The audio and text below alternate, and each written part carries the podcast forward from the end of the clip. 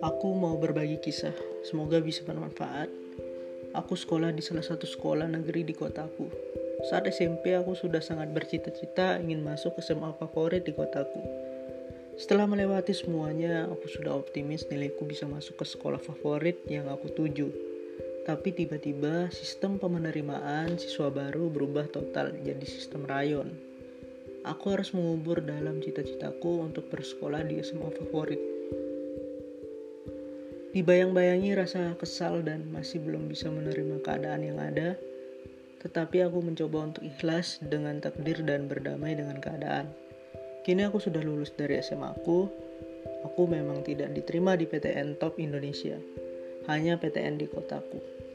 Aku banyak terkendala karena tidak diberi restu orang tua untuk mencoba kehidupan jadi anak rantau. Tapi dari sini aku belajar banyak Bersekolah itu di mana aja. Tujuannya sama-sama menimba ilmu.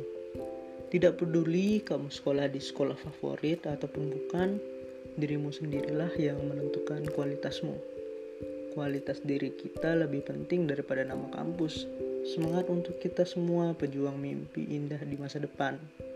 Jangan pernah minder walaupun gak menempuh pendidikan di sekolah maupun kampus kampus favorit ya kalian bisa jadi favorit untuk diri kalian sendiri. Salam dari aku, Vina Anggreni. See you di next episode.